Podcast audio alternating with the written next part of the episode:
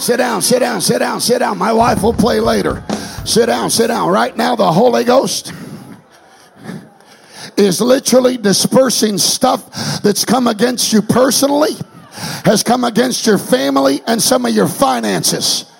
But the Lord of glory has come in here with an entire atmosphere. I told you last week that God was going to loose atmospheres. I didn't know the detail of it until two days ago when God spoke to me and He said, I'm not just loosing an atmosphere, I am literally loosing multiple atmospheres that are going to go home with them. It's not just what I'm loosing in the church, I'm going to loose it on their jobs, I'm going to loose it in their houses. I'm going to loose it in their finances. I'm going to loose it in their families. I'm going to loose it in their personal lives. I'm going to loose it that way wherever they walk. There is an effect.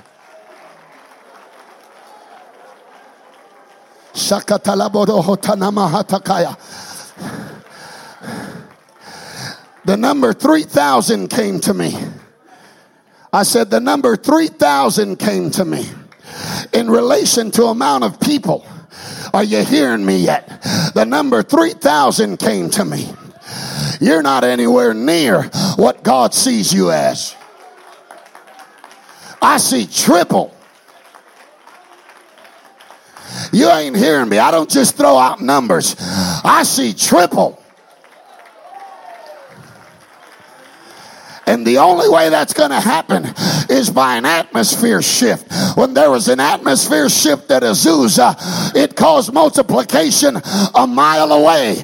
They came off a train station when they landed on the top of that train station landing place. They fell out talking in tongues filled with the baptism of the Holy Ghost a mile away from where they were having church because the atmosphere had so been affected that it caused people to begin to feel it an entire mile away.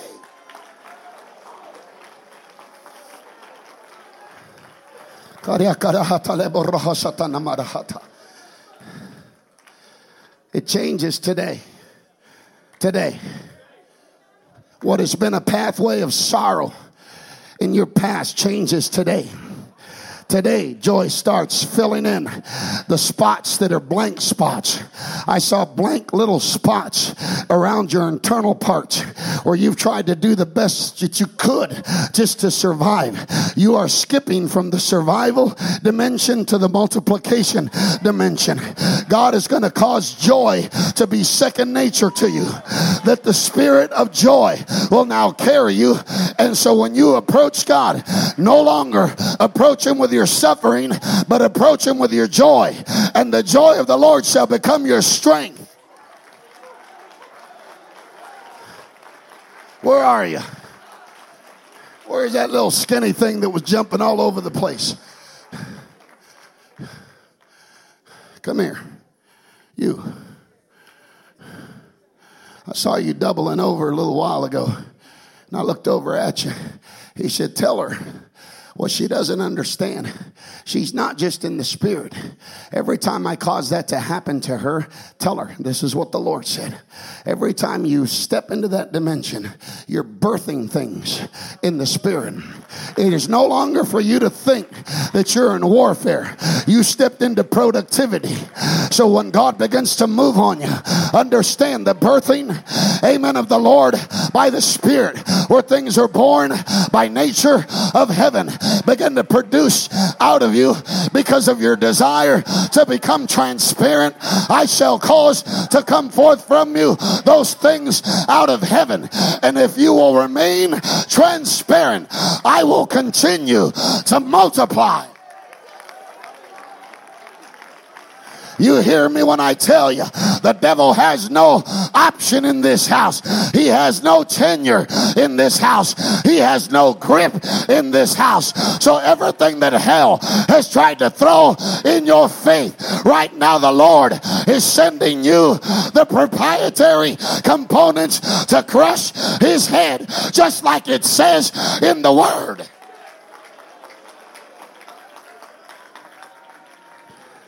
I want you to understand why this is working. Say why. perpetual question of humanity. But here's the answer to the why. Dwelling in this atmosphere creates an environment that invites angels and not devils. I said, when you get this atmosphere working in your house, listen, I'm a musician. We love music. We play music. We've recorded 11 albums. Okay. But I don't have to have music to have a visitation from heaven. Don't make music your dependency. Make it your embellishment. In other words, the presence of the Lord is here. I'll play music. Don't be like Saul. I got to have music to kick out devils. That's when you don't have altars. That's when you don't have a relationship. That's why Saul needed that. Why? Because people without relationships need music. They have to have it to exist. Boy, you got quiet quick. Was it something I said? I didn't mean to damper you. I didn't damper the spirit. God, God has lived without music in heaven for a long time. Wasn't Lucifer the choir angel, choir director? Well, he hadn't been there for a while. So apparently, God's not had music for a while in heaven. He's done just fine. I never thought of it either. I'm trying to tell you don't depend on what moves on your emotional state because the emotional state is the weakest state. the will state is the strongest state. That's where the brain's at. That's why we don't get a will when we get to heaven. There's only one will in heaven, and it's His. That's why thy kingdom come, thy will be done in earth. Why? Because his will is the only will. Lucifer said, I want a will. He said, Nope, there's only one of us, and it's me. Get out. And he kicked him out. Why? Because he tried to be like God. That's why your will won't go to heaven. Your spirit will. Your soul will. Your soul, your will's not going. That's why you have to start crucifying your will now. Some of you don't like that because you're stubborn. You got a strong will. I understand that. I'm a strong will person too. But I have to cast my will before his throne. Why? Because there is one time God will crush your will. One time. Judgment. Some people will not want to go to hell and they're going to go to hell and he'll have crossed their will. I, I never even thought of that before. I was praying for, for a young lady and I was had my hand on her. I said, God, God, you never, you never cross anybody's will. He said, I will. I said, No, you won't. he said, Yes, I will. I said, Okay, you will. Explain, please. I need to understand. He said, In judgment, there will be many people that will say, Lord, Lord, we prophesied in your name. And he'll say to them, Depart from me. And I thought, Oh my God, yes, you will cross people's will at day of judgment. I'm, I'm, I'm working and praying and, and going through classes, amen, so we can make it, right? That's the goal. Well, you need to do more than make it. You need to allow what's in this atmosphere to attach itself to you. How do you do that? Okay, put that first scripture up on the screen. Would you do that? It's where the psalmist is talking about unity. Okay, everybody say unity. When you come into unity of the Spirit, do you know what happens? Anything that's possible can happen. Why? Because at unity, there are no demons there. At unity, there is no supernatural dark oppression against you. At unity, there is no confusion. At unity, why? Because you're one with who? Him. That's why when you get to the dimension of unity, all things become possible. That's why it was the greatest message for Israel coming out of Egypt. Hear, O Israel, the Lord our God is one. That's right. Because why? When you get into the oneness of God, that's where the greatest miracles happen. Brother, Brother Reeves was an elder of mine. He told me one time, he said, when I preach on the oneness of God is when the most miracles happen. I thought, what? I thought it would be faith. I thought it would be, you know, other things. He said, no, no, when I preach on the oneness of God. So I began to study. Why is it the oneness of God? Because out of the oneness of God, watch what happens in unity. I don't know if you can post it on these screens, but watch what he says. Behold how good and how pleasant it is for brethren to, what does the word say? Dwell. The word is not visit. The word is dwell. Here's the problem we have with unity. We know how to visit it, but we're not sure how to dwell in it. Dwelling is a different thing. Why? The longer you stay, the more you get. So when you get into the divine operation of unity, the longer you stay, one of the greatest experiences I ever had in the dimensions, amen, of unity was when I started trying to exercise this principle. One of the churches I was was actually there in Pearland, Texas, where your dad pastors, sis, brother Gurley. And I began to, God said, just explore. I want you to, I mean, there was probably, I don't know, four, five, six, seven hundred people there in the congregation. I sent them all back to their seats. That's kind of risky. But, but he said, just sit down and just tell people, just dwell, just hang out, hang out in the atmosphere and watch what happens. Waves started coming over that congregation. You know, them old timers used to talk about just wanting to stay in the glory. That's what they're talking about. They're talking about dwelling. When you tap into that dimension of unity. Why? Because when you get into unity with God, your prayer requests change. Matter of fact, you really leave the request dimension and you enter the adoration dimension. You enter the worship dimension. And worship is different than praise. Absolutely different than praise because there's nobody on your mind except Him. And, so we, we went into that for a little while. I don't know, I could have been 20, 30 minutes. I wasn't keeping track of time. And, something hit me. I looked up and the ceiling opened and I saw what looked like raindrops. And I thought that, that's not raindrops though. That's different. What is that, God? And so I looked a little closer and I could see what looked like. Do you remember as a kid those little uh, uh, microscopes and they had all those little things moving around in that little piece of glass and they were cells? Remember that? And they they looked just like cells. And I thought those look like cells. I said, God, it looks like it's raining cells. The Lord said, I am raining cells. I went, You're raining cells? What? He said, I want you to tell the people that I am raining cells and I am going to refresh their cell base. Well, if you do a study of cells, there's about 100 million cells in the body. I don't know if you remember this or not. I don't know if you were there. You were.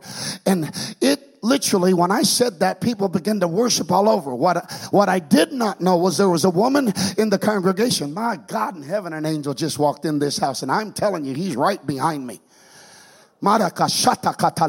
I got chill bumps on chill bumps right now.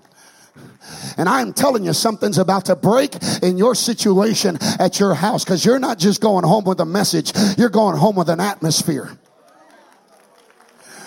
I'm telling you, angels are about to attach themselves to your houses. That's why you have to take care of what's at your house.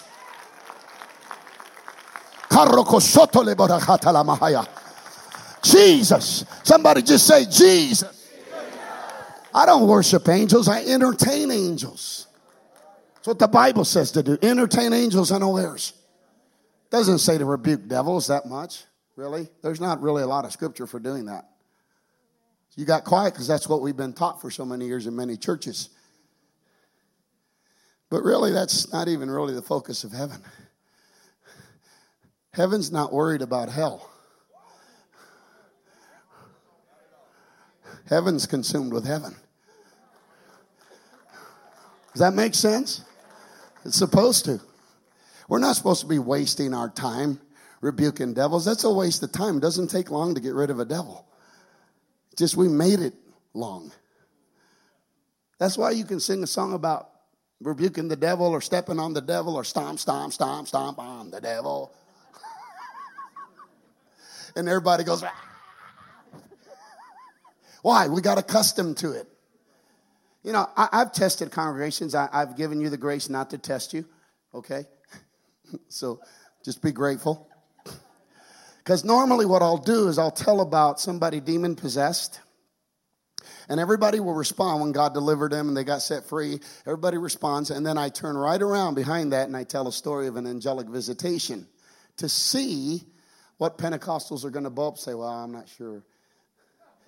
You know why that is? Because we're so accustomed to hearing the other stories. And we're not accustomed, like Rhoda, who said, It's Peter at the door. They said, Oh, no, it's his angel. They were accustomed. Why? Because they entertained him. Well, why don't we entertain more? Because what's in our home doesn't entertain them. So you'll entertain angels one way or the other, either the ones up there or the fallen ones. So here's the question What angels do you entertain at your house? Is that all right? Uh, I'm trying to help you that way when this dimension goes with you, it doesn't stop at your front door because it doesn't have space to go in. We need to entertain with the atmosphere we carry what God's trying to send to our houses, and we'll spend a whole lot less time dealing with devils and a whole lot more time dealing with heaven. If you study the progression, it's interesting from in, in the New Testament and the epistles all the way through. You actually start from seated in heavenly places and you go, you keep rising as you study the, the, the concept of heavenly and you go all the way until you get to the heavenly Jerusalem. It's an interesting study because the entire progression of things are upward, not downward. And I thought, God, he said, I'm trying to introduce you because we're almost going home. We're almost leaving in the rapture. So I'm trying to introduce you to the way things are in my kingdom all the time.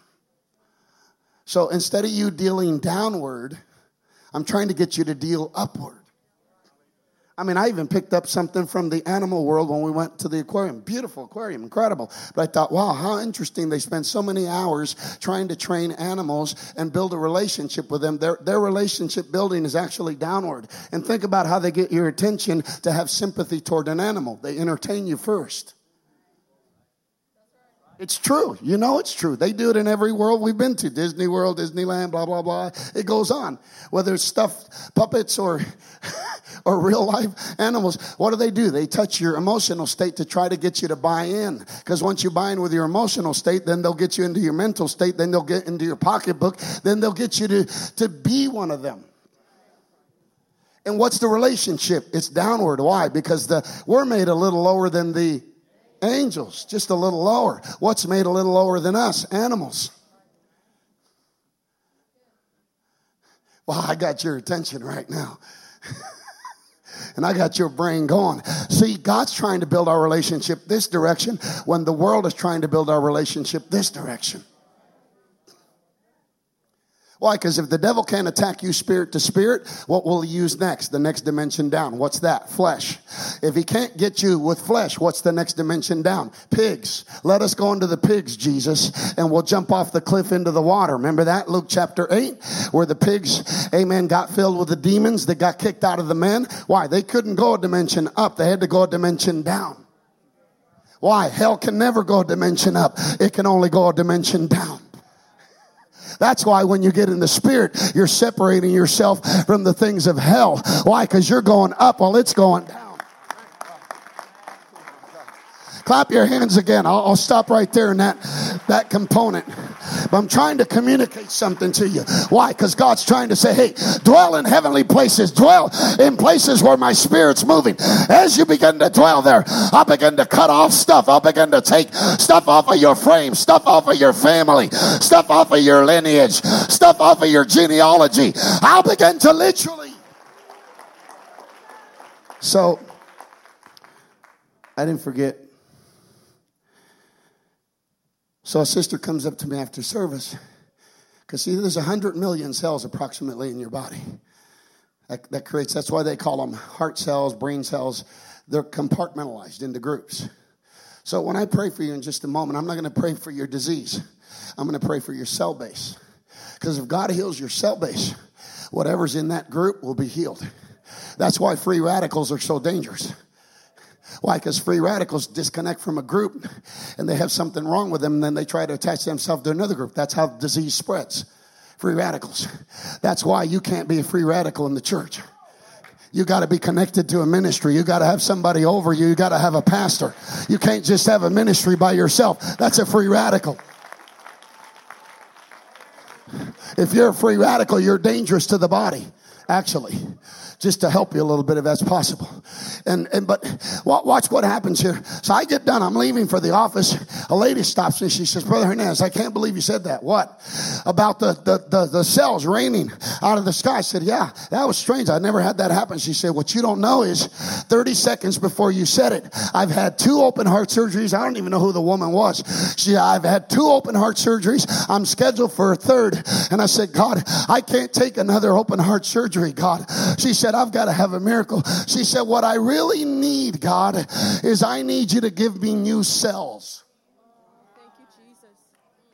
That's when God opened my eyes and I saw all these cells falling into the building. The reason I tell you that is I'm feeling the same atmosphere inside of this atmosphere right now in this service. I want you to throw your hands in the air. Throw your hands in the air. Just begin to worship God with your voice. Lord, by the authority of the word of God, oh God, in the dimension that you have loosed in this atmosphere today, I pray, God, every group of cells in this place, God,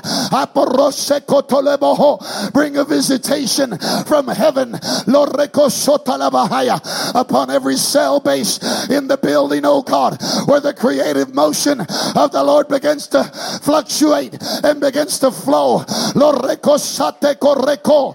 the name of Jesus Christ, I pray, God, every group, every group in the organs, every group in the blood, every group in the white blood cells and the red blood cells and the cells that make up the bones and the cells that make up the nervous system and the cells that make up the components of the skin. I pray refreshing.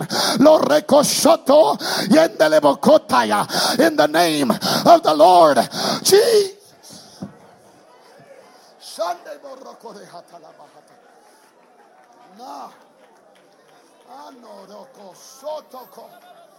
Oh, yokoshateo. Oh. Somebody just lift up a voice. That's it. Somebody just lift up a voice. Don't look for a feeling or sensation. Just receive what's coming into your cell base.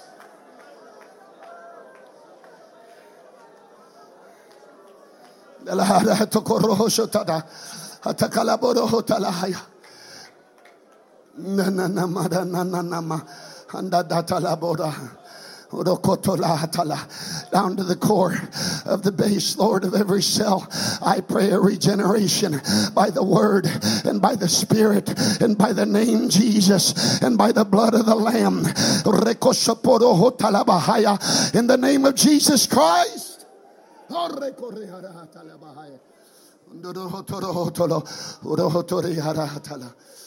Mm. See, this atmosphere doesn't just exist at church, it wants to exist at your house. How good would it be if we could dwell together in unity? Do you realize if we stay in unity, that when we go to our houses, we'll actually still be connected? Let me, let me explain it this way, old fashioned way. There's a little old lady. This is old school church. And I love old school. If you don't like old school, fooey on you. We come from old school. We love old school. I like that old stomping. Get me, get you. You almost got me started. I thought, no, Lord, I better not do that. Brown about to go black in a minute, and you, you better look out.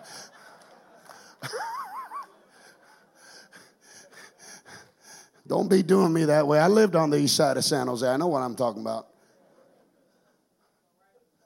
We got educated on that side of town.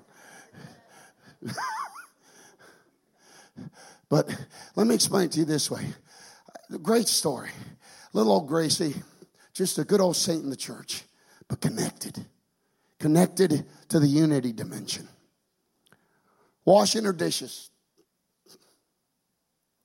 She's in the middle of washing her dishes. And the Lord speaks to her and says, Run to the phone and call John now. Don't even dry your hands. Don't turn the water off. No, no, no. Run to the phone now. That's the problem. We, we go to church, we get joy, but then we go home and get entertained. What God's trying to get us to do is stay long enough to both get joy and get entertained by His Spirit. That way, we're not tempted to be entertained after we've opened our spirits and leave this sanctum, and then we have a desire to still be entertained. There's a reason for that.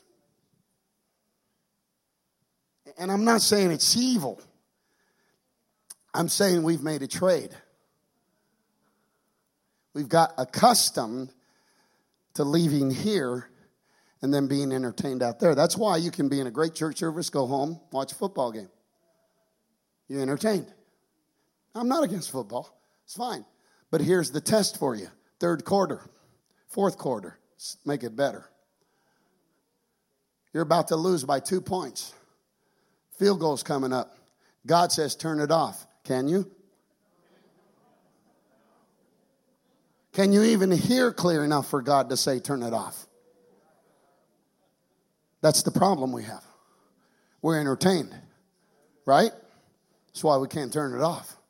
God tested me before He had me say it. I said, Yes, sir. I lost my desire. I used to be consumed with that. You didn't know that part. That's why I don't care about your Falcons losing to New England. I'm sorry you got so humiliated, but maybe you needed it. I don't know. I don't care. See, you think I care. I don't care. Why? Because I'm trying to attune myself to what's imperative. Because here's the rest of this story, okay? What if somebody's life's at stake and you're the God connection to their world? So we lose a soul because you had to finish the game? Watch this. Gracie doesn't even turn the faucet off. She doesn't even dry her hands. She's got soap running down her arm. She grabs the phone. Cole says, John. John says, Sister Gracie, Sister Gracie, how did you know to call me? She said, John, are you okay? She said, how did you know to call me? Well, I was washing dishes. I got soap running down my arms and the Lord stopped me and said, pick up the phone now. Call John. So I called you. You okay? She said, No, I'm not okay, Sister Gracie said, I got the phone in one hand and I've got the gun in the other. I was just about to pull the trigger, Sister Gracie, and kill myself, and the phone rang. Please pray for me. How many Johns are we going to let slip through our fingers? Before we finally realize that this dwelling thing is more than just getting a miracle or a blessing. It's an entire kingdom trying to move a body into a direction like it's never been before. I am telling you about miracles. See, let, let me expose myself to you a little bit as a child. I was raised a, in a oneness apostolic Jesus name, stomping, go get him church. And in that church, we had a prophet He used to come to our church. His name was Munoz. He was pure prophet. He wasn't a pastor. He wasn't an evangelist. But man, the guy could, he had the word of knowledge like I have never seen in all my life. Never, ever, since or before the man would look at you and he'd say, You got lung problems. Let's see. Uh, that's about an eight hour surgery. God will give you new lungs. He'd pray for the man. He'd pass out for eight hours. Not eight minutes, not eight seconds. Not this fall down, get back up and get blessed. No, no, no. I'm talking about people that would pass out because they were going into surgery. I was raised with that. Then I tried to preach it amongst everybody and they looked at me like I was nuts. So I had to taper it down, but I feel safe here. I, re- I don't tell this. Do I tell this story everywhere I go? I do not tell this story everywhere I go because there's just some houses that won't receive this. It'd be like trying to make them eat chitlins and they're from the Midwest. ain't happening. So, but I feel safe here. I, I feel comfortable with you. And I'm glad I do. Uh, that's so honorable of you, Bishop, to teach these people to be able to receive different kinds of ministries. And it's incredibly honorable. Incredibly honorable. Yes, sir.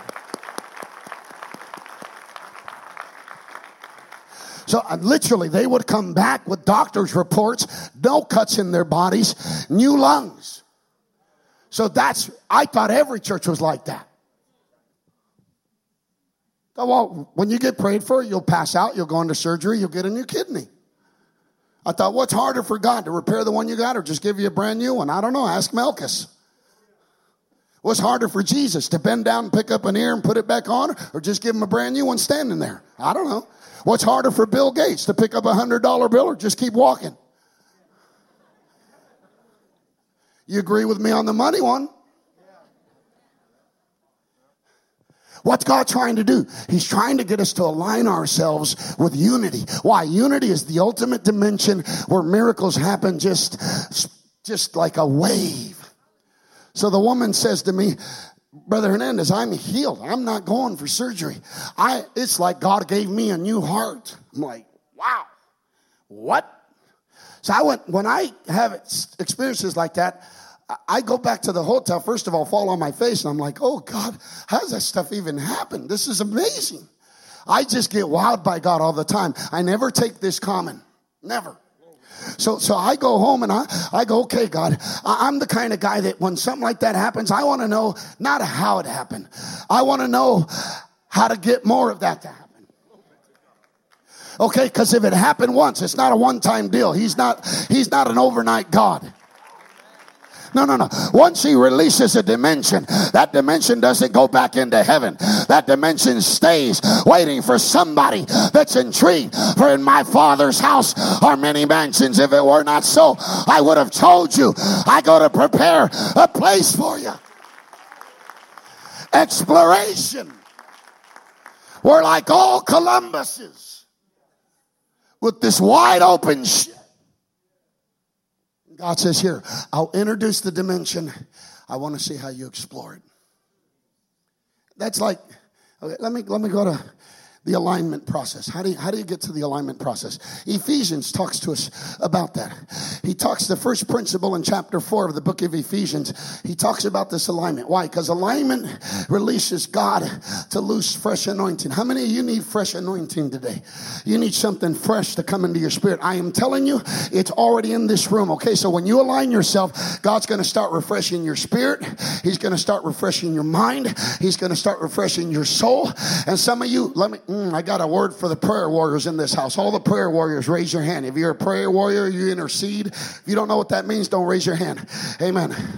If you're a prayer warrior, you know what that means. Some of you have stopped doing that because of the weariness that has happened in your spirit, and it feels like you're not progressing. And the Lord said, I'm going to refresh that part of your ministry and your prayer today. That way, when you pray, it's not like a war, it's more like a rejoicing or a refreshing. God said, I say, everybody lift your hands right now.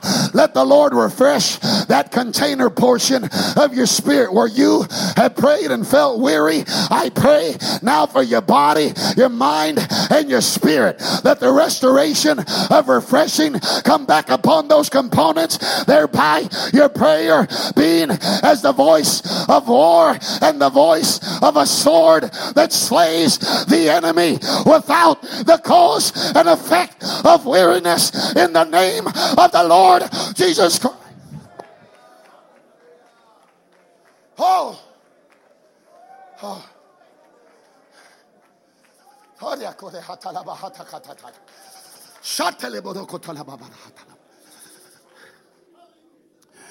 the devils believe that there is one God, James 2:19. You believe that? They'll do us well. They believe also and tremble. Why do they tremble? They understand if this body not only gets in unity, but dwells in it, I'm in trouble. Problem is, we visit it, we don't dwell in it. Some people do their Sunday thing and they're done. By Monday, you're back to your old statements, habits, issues. And you'll know how great Sunday affected you when you hear what you're talking about Monday when you wake up. The depth of the effect will have an effect on your conversation when you wake up. Some people wake up, they say the same old junk, and get the same old results. You ever wondered about people, ministry team? You pray for them, they seem to get delivered. Three months later, you're praying for the same thing. I always wondered how that could be. I said, God, are you part Indian? You know, like an Indian giver? Because I'm part Indian. So I thought we were related that way. And I said, How? I know you're not God part Indian, but come on, why, why are we praying for all these people and then we're having to pray for them again? It doesn't make sense to me. I mean, I like stuff that kind of makes sense in a faith way, you know? It's like, okay, you pray they get delivered, awesome. Let's move forward. Let's go on to something bigger and better, right? Why rehearse the same junk over and over for the last 20 years? Thought, what, what's going on here? He said, oh, they're getting delivered. I said, well, so they, you take it away or what? He's like, no, I don't take it away. I said, well, what, what do you do? He said, it's not what I do. He said, it's what they do. He said, meekness is the only way for a seed to be maintained. I've watched people get healed in the service, walk out, and get pain right back in their bodies. And I thought, what happened? The Lord said, the miracle's still there, it's just the soil isn't maintaining the seed. He said, because humility is the only way to maintain the seed. You know, he just spoke to me, I think, three days ago. Uh, we were out visiting a few sites, and the Lord said, "You know, you know what uh, what meekness and humility really are?" I said, "What are they?" Because when He starts talking like that, I'm like, "Yeah, two years, you have them." He said, "Humility is the fertilizer for the soil to cause the seed to grow automatically." He said, "If you'll stay humble, whatever I put in there, it will grow." He said, "What happens is so often." people get a miracle, they go back out and they don't change anything. And they can't maintain what's in their soil because it doesn't have anything to grab onto. I thought, wow. Mm, so, God's loosing divine dimensions in here. Think about something you can change to maintain the dimension that's going home with you today. Because I'm sure you're not perfect, because I'm not. Oh, you are? Okay, I'm sorry. First church I've ever met. Wow, wonderful. This is amazing. Can I stay here for like a year? It's like the first perfect, perfect church, and I've been doing this 27 years. This is astounding. Wait a minute. Let's try that again. I'm not perfect. Are you? Okay, thank you. Honesty takes a while sometimes, right? you know, because we're not perfect, you know what I do when we start having moves of God? I think about what, what can I change? What can I change in my vocabulary? Because vocabulary seems to be the only thing that becomes the ultimate decision of what we attract in our houses. So, what's your language like at home? You always arguing? Always fighting at your house? Screaming and yelling? Stuff like that. You know, my wife and I have been married 33 years. We've never had a shouting match. And we're not perfect by any stretch of the imagination. Okay? Not at all. but I refuse to create an environment that attracts hell when I can create an environment that attracts heaven.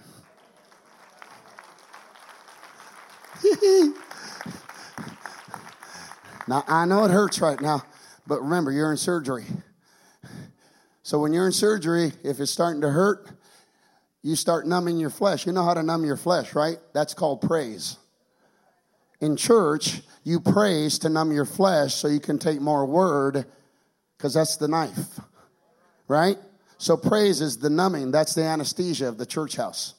That's why we praise before we preach. Numbs your flesh so you can receive the word. so if it's starting to hurt, just start praising.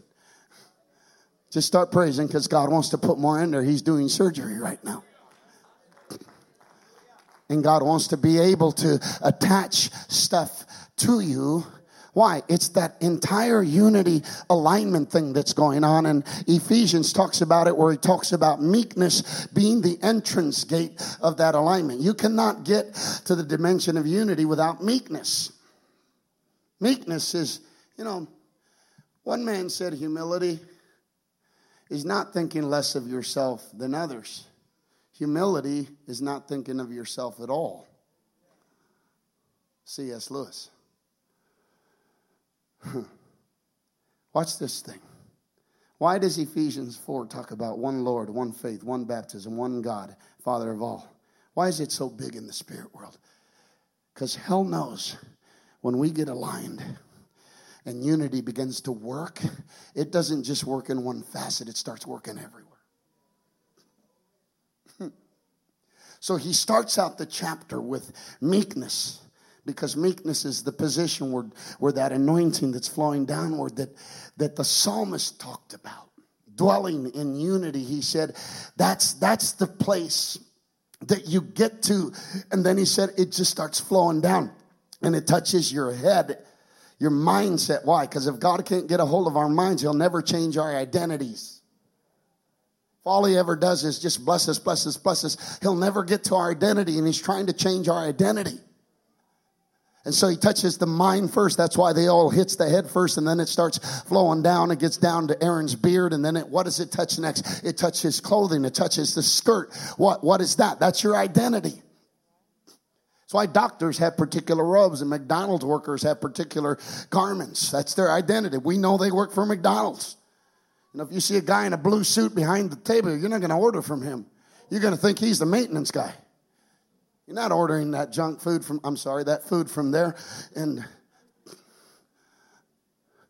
no, no, no. Why? It's identity. God says, I want to get down to where you so align yourself with me, I start affecting your identity.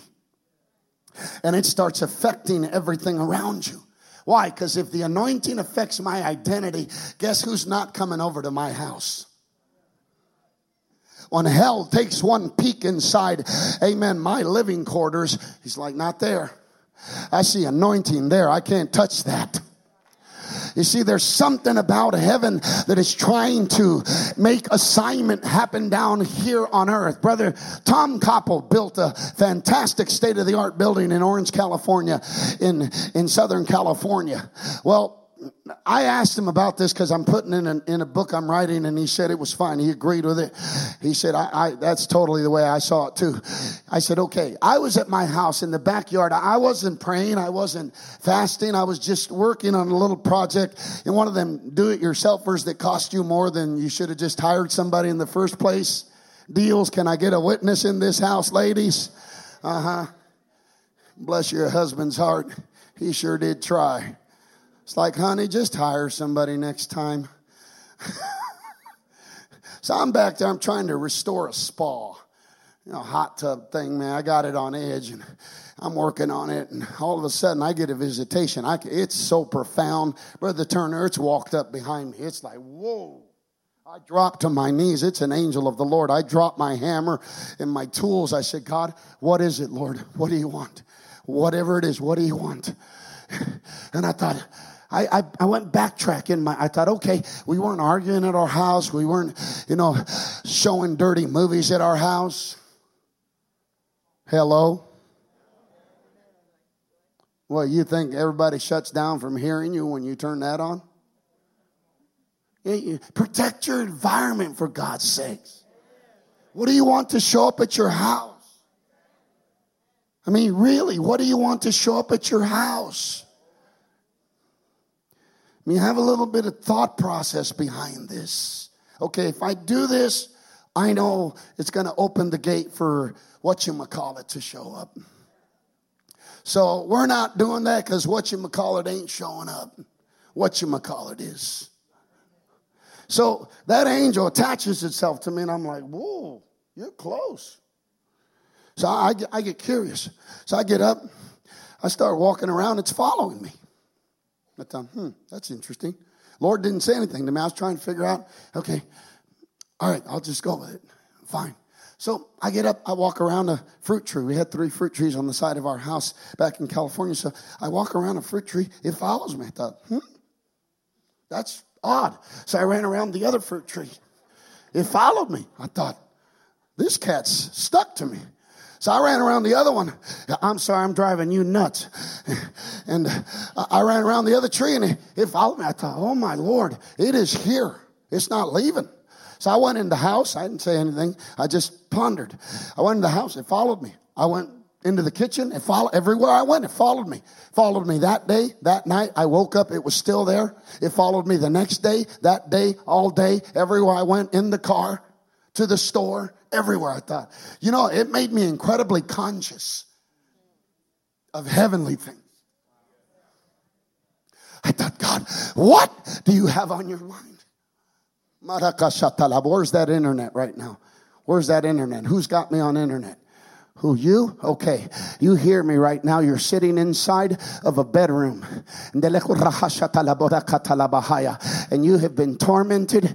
Amen. And it has drawn you into the internet with stuff that you cannot shake off of your spirit. But God is literally shaking it off of your spirit. He's going to send help to you right now. So you throw your hands in the air and you begin to worship God. And God is going to deliver you of that crisis of the flesh in the name of the Lord. Lord Jesus. Oh, somebody clap your hands, give a voice unto the Lord. My God, I feel something trying to explode upon this congregation. Shut the Jesus. Am I going too fast?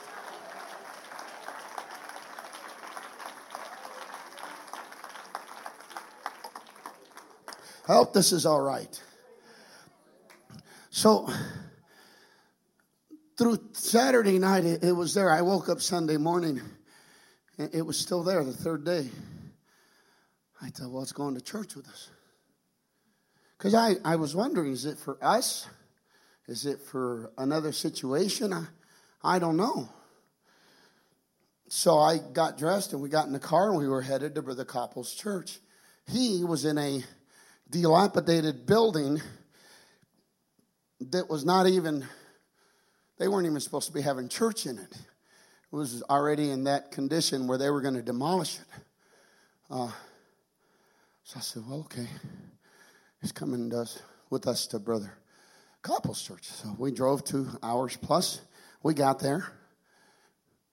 Got ready to walk in the building. I took five steps into the building and it detached itself from me. I went, uh huh, that wasn't for me. That's for this church. That angel has been sent to help this man of God. So I didn't say anything. I kept quiet. I went to the pulpit not within five minutes. Brother Koppel got to the pulpit. He said, I don't know what just happened in here, but five minutes ago, a, a huge angel just walked in this building. He said, Yeah, and it's been hanging out with me for three days. I thought, uh huh. So we both were on the same page. Why? Because we were in unity. See, in unity, you start hearing the same stuff. You start seeing the same stuff. It starts connecting dot to dot. It's not like, man, where did he get that word from? No, no, no. Why? Because there's a flow happening in unity. And here's the marvelous part about it. When you get in that dimension, it's hard for the devil to set confusion in the house. It's hard for the devil to set frustration in the house. It's hard for the devil to set depression in your house. Why? It doesn't have access. There's no access because there's only one on the throne and one who sits on the throne. And the angels are all around that throne. The Bible. Look, when you get in unity, you are in throne room dimensions. When you get in throne room dimensions, here's what Revelation says about the throne room. Do you have that Revelation scripture that I shot at you? It's toward the end. I don't know if you have it or not, but it talks about, there it is. And I beheld and heard the voice of many angels round about the what? Throne. So there are many angels around the throne. The beasts and the elders and the number of them was 10,000 times what? 10,000 and thousands of thousands. That's not even counting that. Just the 10,000 times 10,000. That's 100 million. That's 100 million. So when I get in throne room connection, I am hanging out with minimum a hundred million angels. It says it. I'm not dreaming this up. It's there. When I get around the I'm hanging out with a hundred. What devil in his right mind or wrong mind is going to try to attack me at that point. That's why the writer said, and the angel of the Lord encampeth round about them who fear him and delivereth them. Why? Because there's no greater deliverance than when you're hanging out around his throne. You have to create an environment for that. You have to create an environment for that. You have to create an environment for that. God's going to deliver some of you today. He's going to deliver your family environments today. He's got God won't embarrass you today. He won't call you out to embarrass you. He never does that. God's got a lot more class than that. He'll call you out to identify something that he'll bless you. Amen. There may be requirements for it, but nevertheless, in the end, it won't embarrass you. Praise the Lord. So don't ever be afraid of prophecy. When somebody's flown in unity, it will not embarrass you. If it starts embarrassing, mark it down. It's divination. Pride got mixed in. Divination is when pride gets mixed into a move of the spirit because both spirits start trying to mesh inside each other. Because angels and demons operate on the same plane.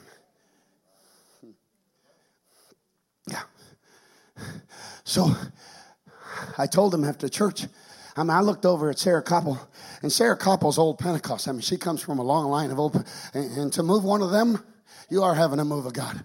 No offense, I, love them. They're great, but they don't move quick. You know what I mean? Because they've had so many generations of church. It takes a, takes rocket science plus, plus, plus a move of God to move them. It's like, ah, I heard that before and stuff like that. But God was just there. I mean, I turned over and looked, said, said something to Sarah and the Holy Ghost. She fell off the organ bench on the floor. I thought, my God, we are having a move of God. Son. I thought, what is going on? Well, unbeknownst to me, they were leaving that facility to start a brand new church building project. They aren't in that. They've been in it for years now because this happened years ago. And I thought, God, that was amazing. He said, Oh, you're just starting He said, There's so many more things I want to connect to my body. I thought, wow. I'll say that backwards. Wow.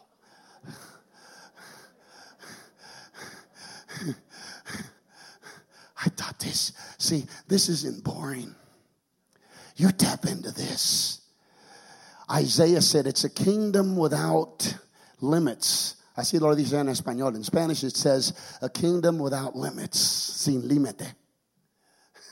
I thought, so how high does this go? How wide does this actually go? How deep does this actually? If you're bored with God, it's because you're issue bound. He's not doing your stuff. If you're bored with God, you're not exploring God, you're exploring what He can do. You can't get bored with God. Why? Because there are unparalleled dimensions exposed already, been released inside of our atmosphere, and God's just waiting for us to condition our surroundings so He can attach that stuff to us. You ever hear the the story of Sister Shauna Moss. Sister Shauna Moss is the wife of Brother Anthony Moss, who pastors a church where Brother Billy Cole used to pastor in Charleston, West Virginia. Shauna Moss was a 12 year old girl, just got the Holy Ghost. Her parents didn't have the Holy Ghost. She went home one night after service. Her mom was home. Her dad hadn't come home from late work. And so she said, Baby, I got to go get some milk across the street. So she went, door closed. She heard the door open. And she said, Mom, no voice, just footsteps. She said, Mom, is that you? She said, All of a sudden I looked up and there was a tall gentleman dressed in a nice suit with a top hat and looked at me very evil. She said, I realized, wow, that's no friend here. She said, I was just claiming Jesus in Jesus' name. It was a demon. And it walked by a room. Now remember, her parents were not in the church at the time. He walked over to their bedroom, stood by the bed, and stood there well, she stared and kind of put her head down a little bit and prayed in Jesus' name. Then she heard the door open within a few minutes. She said, Mom, she said, Yeah, baby, I'm here. Why? You okay? She said, Yeah. She said, I'm okay. She said, I looked over to the bedroom and the, the bean was gone, disappeared. That's how she knew. No regular human being there. So she comes down the hall. She says, Are you okay, baby? She says, I'm okay, Mom. She said, Within about five, ten more minutes, the husband came home she said, I watched with my eyes as my dad and my mom came and stood at that very spot where that demon disappeared and had the worst argument I'd ever seen them have in my life. I thought, wow, huh, how interesting. So, A few years later, I'm telling the story in a completely different state. As I'm telling the story, a woman starts screaming, falls out in the chair, weeping before God, repenting. She comes to me later. She says, Oh my God, Brother Hernandez. She said, My husband and I have been arguing over the last three months. She said, And I saw that same spirit dressed the same way you described it, walking through my house. She said, It stops today. Lift your hands for a moment. There's something that just swept in here right now. Revelation is in this house. Lord,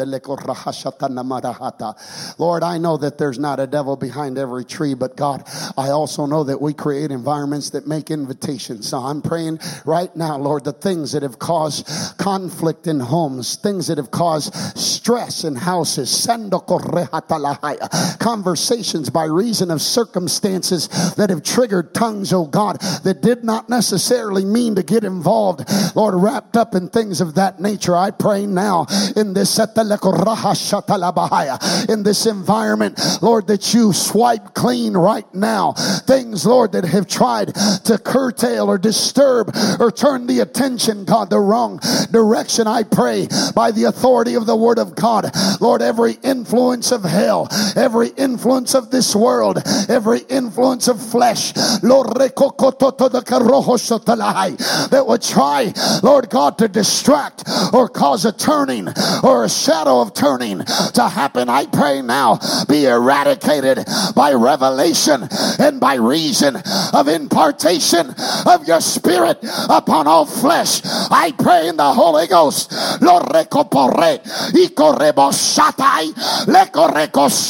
Be thou loose. Somebody clap your hands and shout unto God. Receive a loosing. Receive a liberty. Receive a liberty. Yeah, yeah, yeah, yeah, yeah. Somebody shout unto the Lord. Give a praise.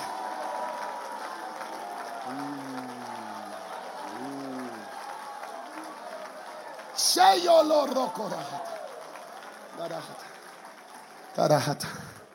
Karahana Marash. Orianda Korahasatala. Remahandale. With all lowliness, Ephesians 4 2, and meekness, with long suffering, forbearing one another in love. I'll tell you why unity is accessed by lowliness and meekness. Because lowliness and meekness and humility, they all kind of run hand in hand. It's the hiding place of the church. Let me explain that. Lowliness, meekness, and humility are the hiding place. Why? Hell operates in pride. Amen? Heaven operates in humility. That's why the Bible says that he humbled himself. How much? Jesus, right? Humbled himself under what? Under the death of the cross. And then another scripture said, which always perplexed me had the princes of this world known, they would not have crucified our Lord. I thought, well, how could they not know? I mean, I read through the Gospels and he's saying it out loud. How could they not know? They're following him everywhere he's going, trying to find an in. They can't get in. Because the Bible says that when he left in Matthew 4 and Luke 4, and he went in the power of the Spirit after he was tempted of the devil 40 days, it said it left him for a season. Right? As far as I can find, you're the doctor here, I'm not, but as far as I can tell, he didn't attack him one time. He had to use the next dimension down, flesh. He didn't, you're thinking, I know, he didn't attack him spirit to spirit. So that means he left him alone for three years. Imagine being able to function as a church without hell's attack for three years. I mean, it hit me like a ton of bricks. I thought, I want to go there. And it ain't Honolulu. I want to go there. I want to get to the place where hell can't even see me. I thought, okay, the only configuration I could put together was that humility is the hiding place of the church. Because had the princes known, they would not have crucified our Lord. I thought, that's it. That's why he tries to get us to be proud. Tries to trigger a pride cord. Why? Because if we have pride, we become visible. If we walk in humility, we're invisible. I thought, oh God, this is that place. You're trying to get the church. Why? To die daily. Why? It makes you invisible. God.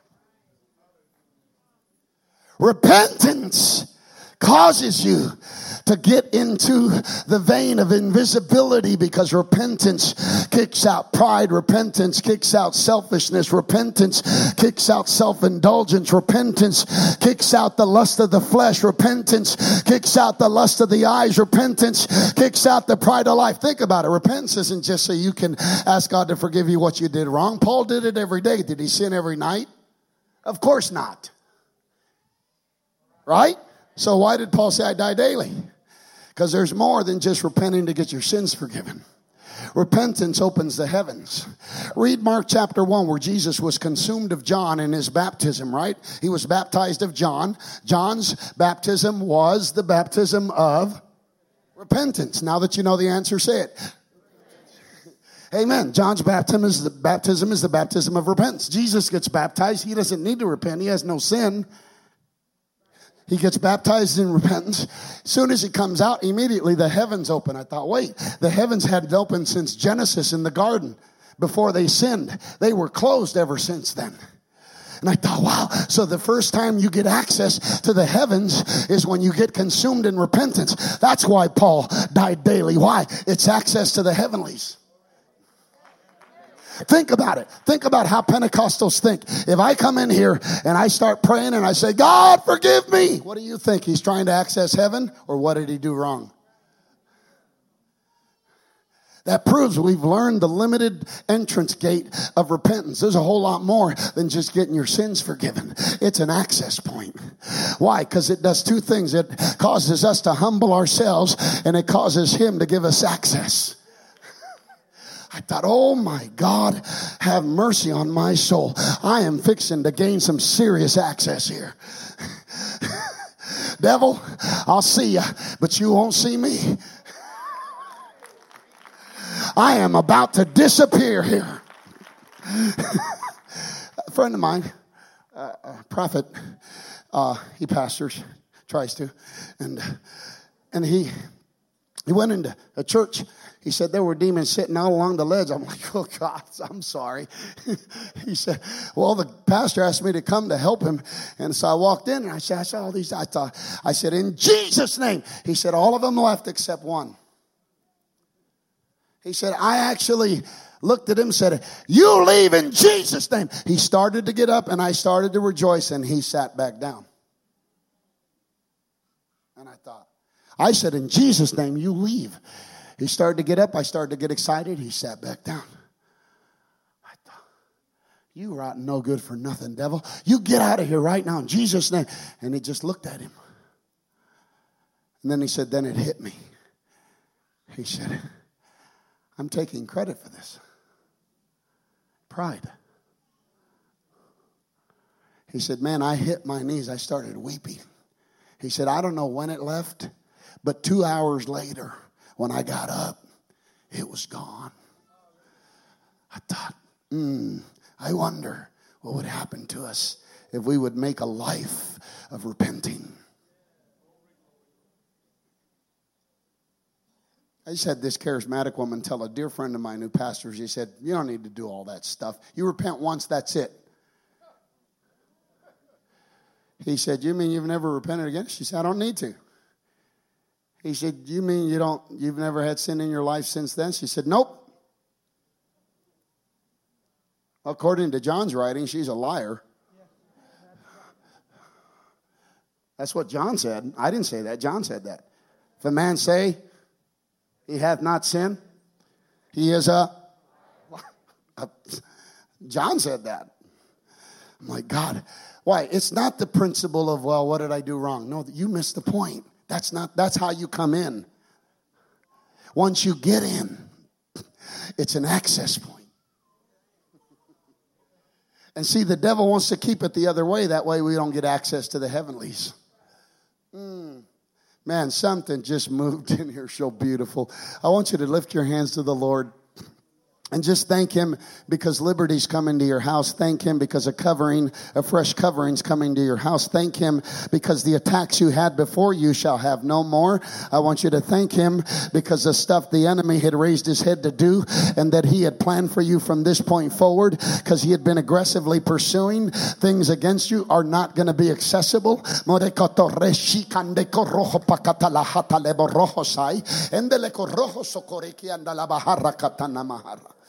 Oh, Brother Turner, you're stepping into multiplication. Multiplication's written all over you, man.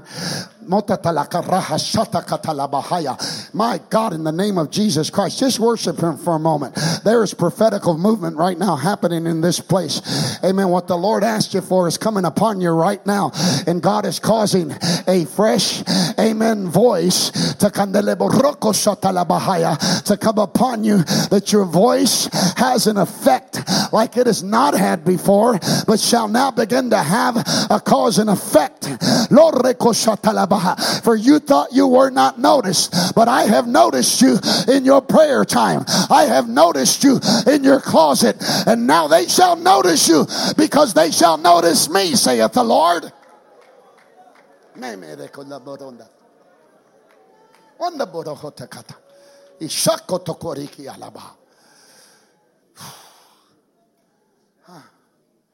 Okay. Let's go here.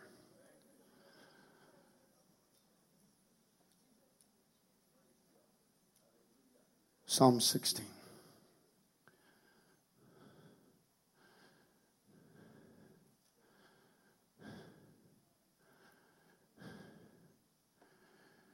Everybody knows that old scripture. Weeping may endure for a night.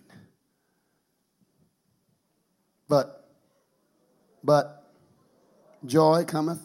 I mean, they got songs about it. There's one cat went to the extension of that song and then started saying, Money cometh. Like, what's wrong with him? Like, when you got joy, who needs money?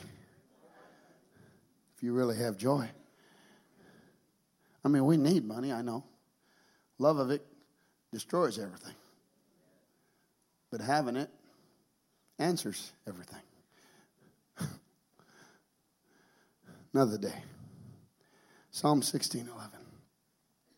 That will show me the path of life. We all know this part. In thy presence is fullness of. Look at that. In thy presence is fullness of. That's a semicolon.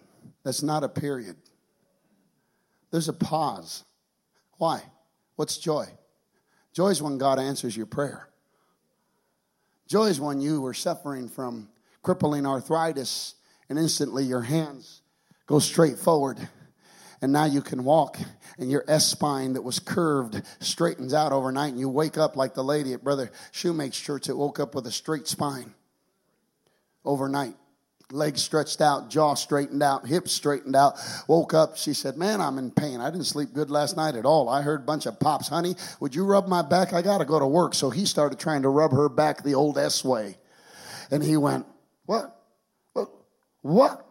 Well, threw her shirt up, said, Honey, honey, said, What? Said, Your spine, it's gone straight after 34 years of being a scoliosis Pentecostal. That's when joy comes. You think they had joy that day? and 10 women that couldn't have babies, the Lord said, Speak to them. Spoke to them over different periods of time. God allowed them to have babies. You think they got happy? One couple called back said, Here, let me introduce you to our three babies. Pastor said, Bro, you got to stop prayer. I said, No, that's up to them. So I don't do that part. Three babies later, they're rejoicing. They got joy, right? it's great. Isn't it great? That guy, he, he come to church from a bang, gang bang background and God saves him and gets shot back in the world and has a bullet lodged in his chest. Right? Comes to church, have service, God heals him, goes to the doctor. Doctor looks at him. He says, I don't, I don't understand. He said, What? He said, It's not bothering me. I can't find the cancer. He said, What's bothering me is I can't find the bullet and I can't find the hole. John Shoemake's church. Nine week revival, 250 documented miracles, 100 people filled with the baptism of the Holy Ghost in nine weeks. Just a God thing. Never preached there before in my life. I was supposed to preach one service. God just blew it up. I'm like, wow, that's joy, right? But I, I looked at that scripture. I thought, wait, that's not the end of the scripture. It's a pause. Almost like God saying, okay, I did what you want. Would you hang out with me a little longer so I can do what I want? Because the rest of it says, at his right hand. Diestra es la palabra. Kingdom atmosphere. Our pleasures. Listen to what's attached to this. Joy isn't attached to evermore. Pleasure is. He says there are pleasures what? Forevermore. He says when I start distributing what's on my mind, it has eternal value in it. It's not just going to bless you. It's not just going to heal you. It's not just going to give you supply. It's not just going to bless your finances. It's not just going to bless your family. It's not just going to give you a good life. It's not just going to make you upright. It's not just going to uphold you. It's not just going to help you. It's not just going to give you hope. It's not just going to give you uplifting. It's not just going to give you joy. It's not just going to give you strength. It's not just going to give you power. What I'm about to loose upon you has an eternal attachment to it. It's something that's going to help you now and it's something that's going to help you forever. In other words, I'm putting you in a position now that you've gotten what you want. Now I'm going to draw you close because I'm about to loose inside of you what I've got that's got some eternal value marked on it and I'm going to invest it right inside your dimension, your world, your soul, your being. God, that's why. That's why the old timers would hang out. They couldn't explain it. They couldn't put their finger on it. They called it the glory of God, but they couldn't leave. It's like they wanted to stay and stay and stay because something in the atmosphere. And I thought, God, what is it in the atmosphere? Because we live in such a knowledge, need to know, google.com basis era today. So, God, what is it? What is it?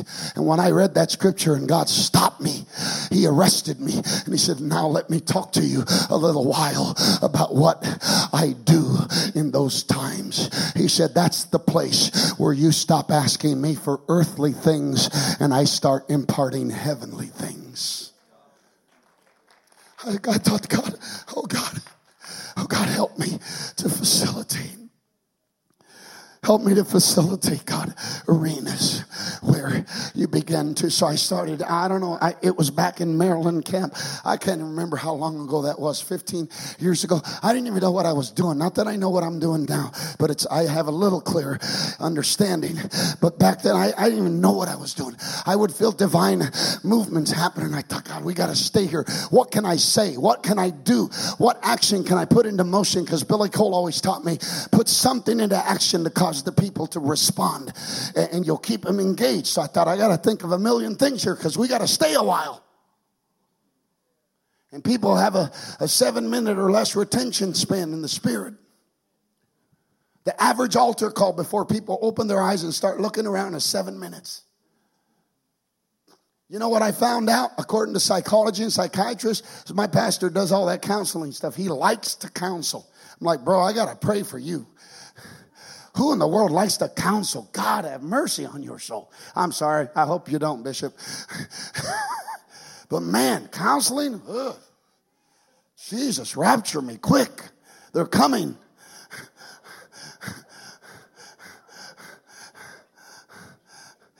I don't do, I don't like counseling, man. It's like, what is that? So I found out that in marriage counseling, the retention rate of a conversation is seven minutes. I just found this out a couple of weeks ago. I thought, oh my Lord, they're both relational.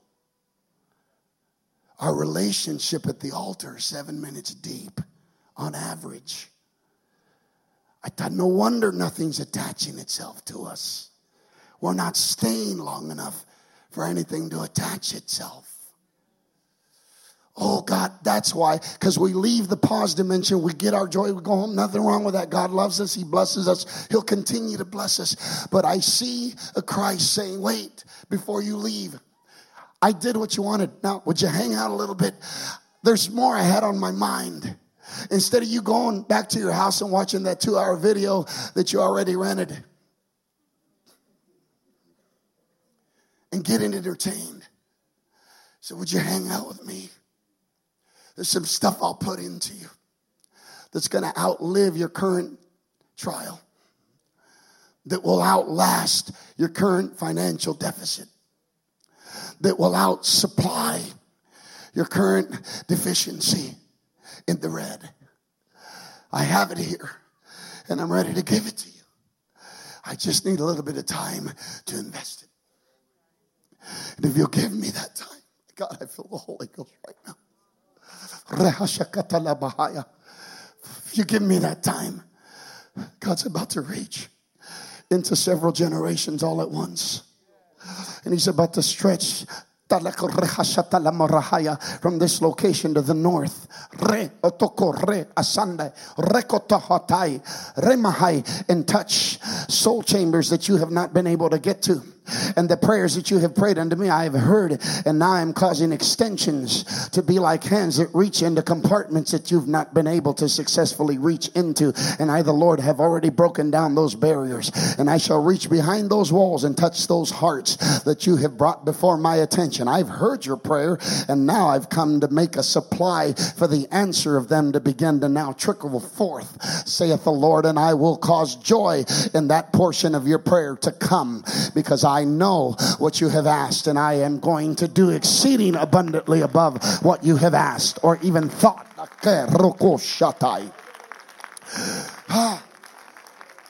You know what I think we need to do right now? Just entertain something. Would you lift your hands right now? Would you lift your voice right now? Would you lift your spirit right now? Would you? Oh. Oro nana.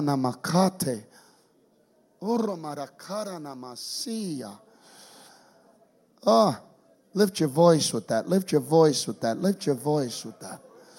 That's all right. Let that go. Let that go. Let that go. Rende no mosi. Healing sweeping over your emotions. It's not a physical thing. God's reaching right into the root system of where it's hurt the most. And ne koro like streams of healing, streams of virtue, streams of strength, streams of health.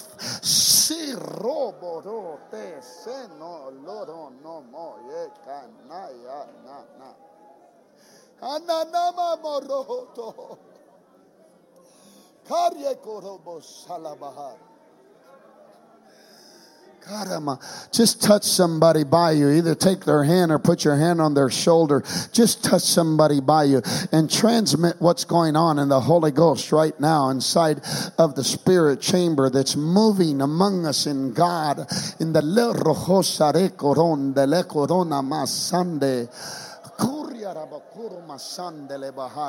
Lord, further from the seat of your throne, God, to the seat of our souls. That healing virtue, strength, power, help, oh, eh. oh,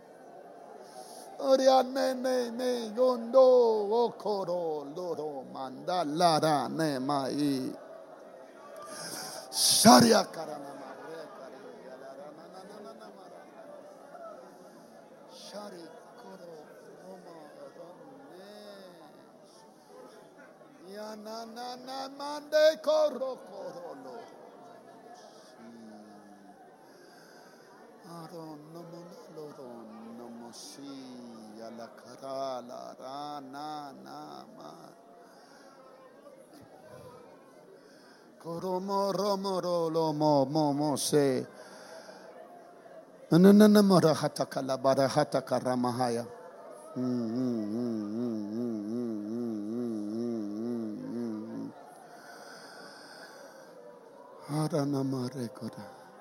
Some of you will get healed just by reason of what's touching your soul outward. Some of you will get healed just by reason of what's flowing through your spiritual bosom, touching literally the physical frame.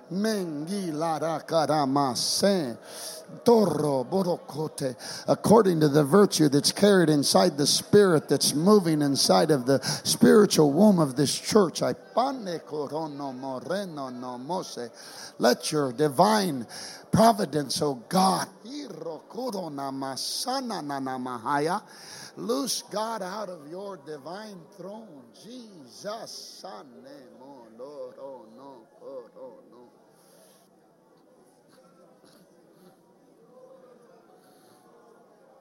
I want you to loose the peace of God that passeth all understanding on your neighbor right now. Somebody maybe you don't live with even. Put your hand on them and just, according to the scripture, loose the peace of God that passeth all understanding. Those of you that have had nerve issues, let the peace of God that passeth all understanding. Those of you that have had sleep issues, let the peace of God that passeth all understanding begin to touch your night season. Those of you that have had worry issues, let the peace of God that passeth all understanding now affect your mind, affect your sheborone, kri ishande, atai Kayeto osata yekan. Lekoro oroto kosata yekorona namalai. There comes a wind right there. That's the wind of the presence of the Lord. Let that wind, the wind of the Spirit, that is the treasure house of the Lord, opening the treasure chest of the Lord, where the wind of the Lord, the literal Spirit of God, begins to loose treasures upon your personal state. That's okay. Give yourself to that. Allow the Lord to sweep over you with that gentle blow and that gentle flow. Just like he breathed into Adam's nostrils, let him breathe that dimension into your world right there, right now.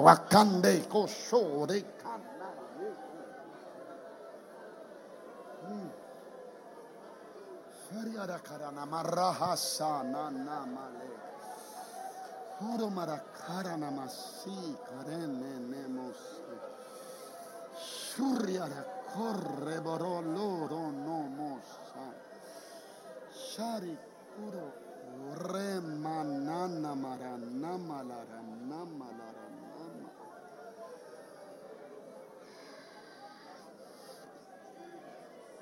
Just entertain that for a little while longer. It's reaching into root systems, it's reaching into several generations backward and forward. And the fear that some of you have had of affecting your children with stuff that you dealt with is disconnecting itself right now. And God is removing that as a concern out of your human spirit because His Holy Spirit is loosing another dimension upon this generation. Because you're not accountable For what you've already repented for and put your life in a different direction toward. And and the curse of condemnation that has been in your subconscious is being dealt with by the breath of the Lord. That's healing that sector of your mind where the where the wholeness of the Lord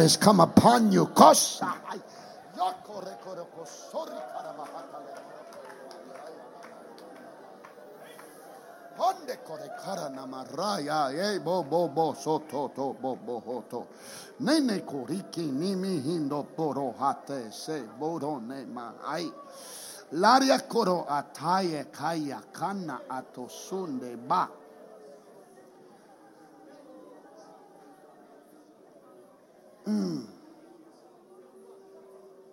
Nane mara nedesh. Surya para ale rikuro. Ronamuri.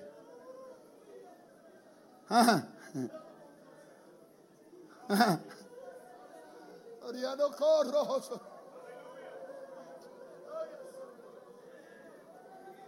Ha ha.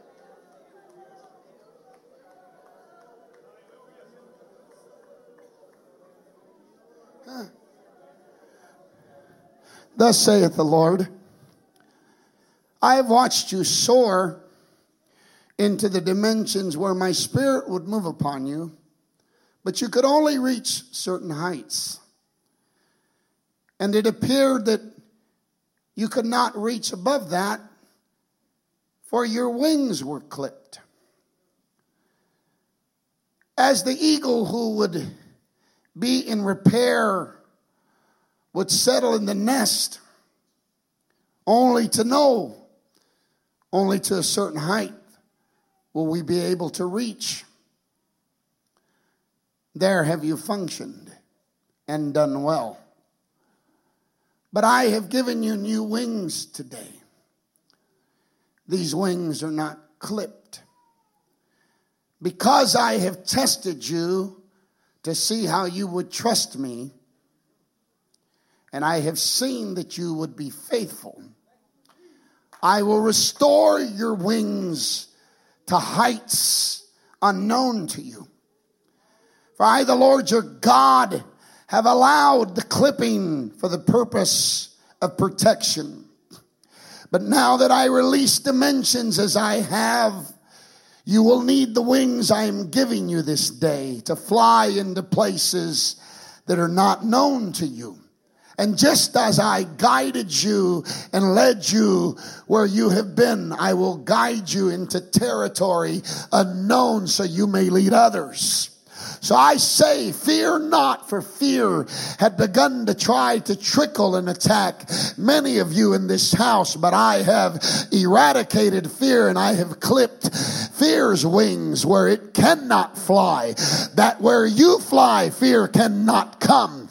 Therefore I say, spread the wings I have put in your spirit and watch what I will do among you, saith the Lord of hosts.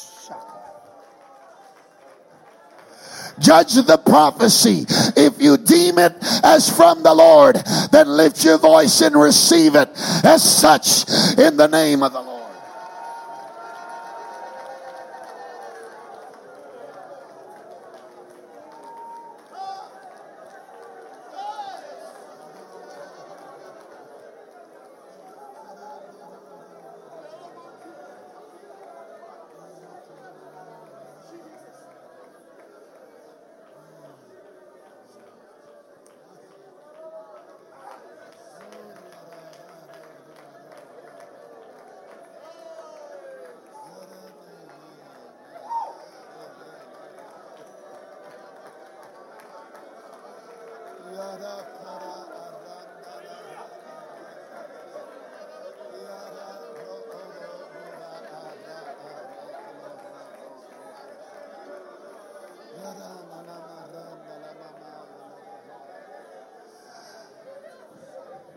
I want you to stand all over this building, step out of your pew, and just go find somebody you don't normally sit with.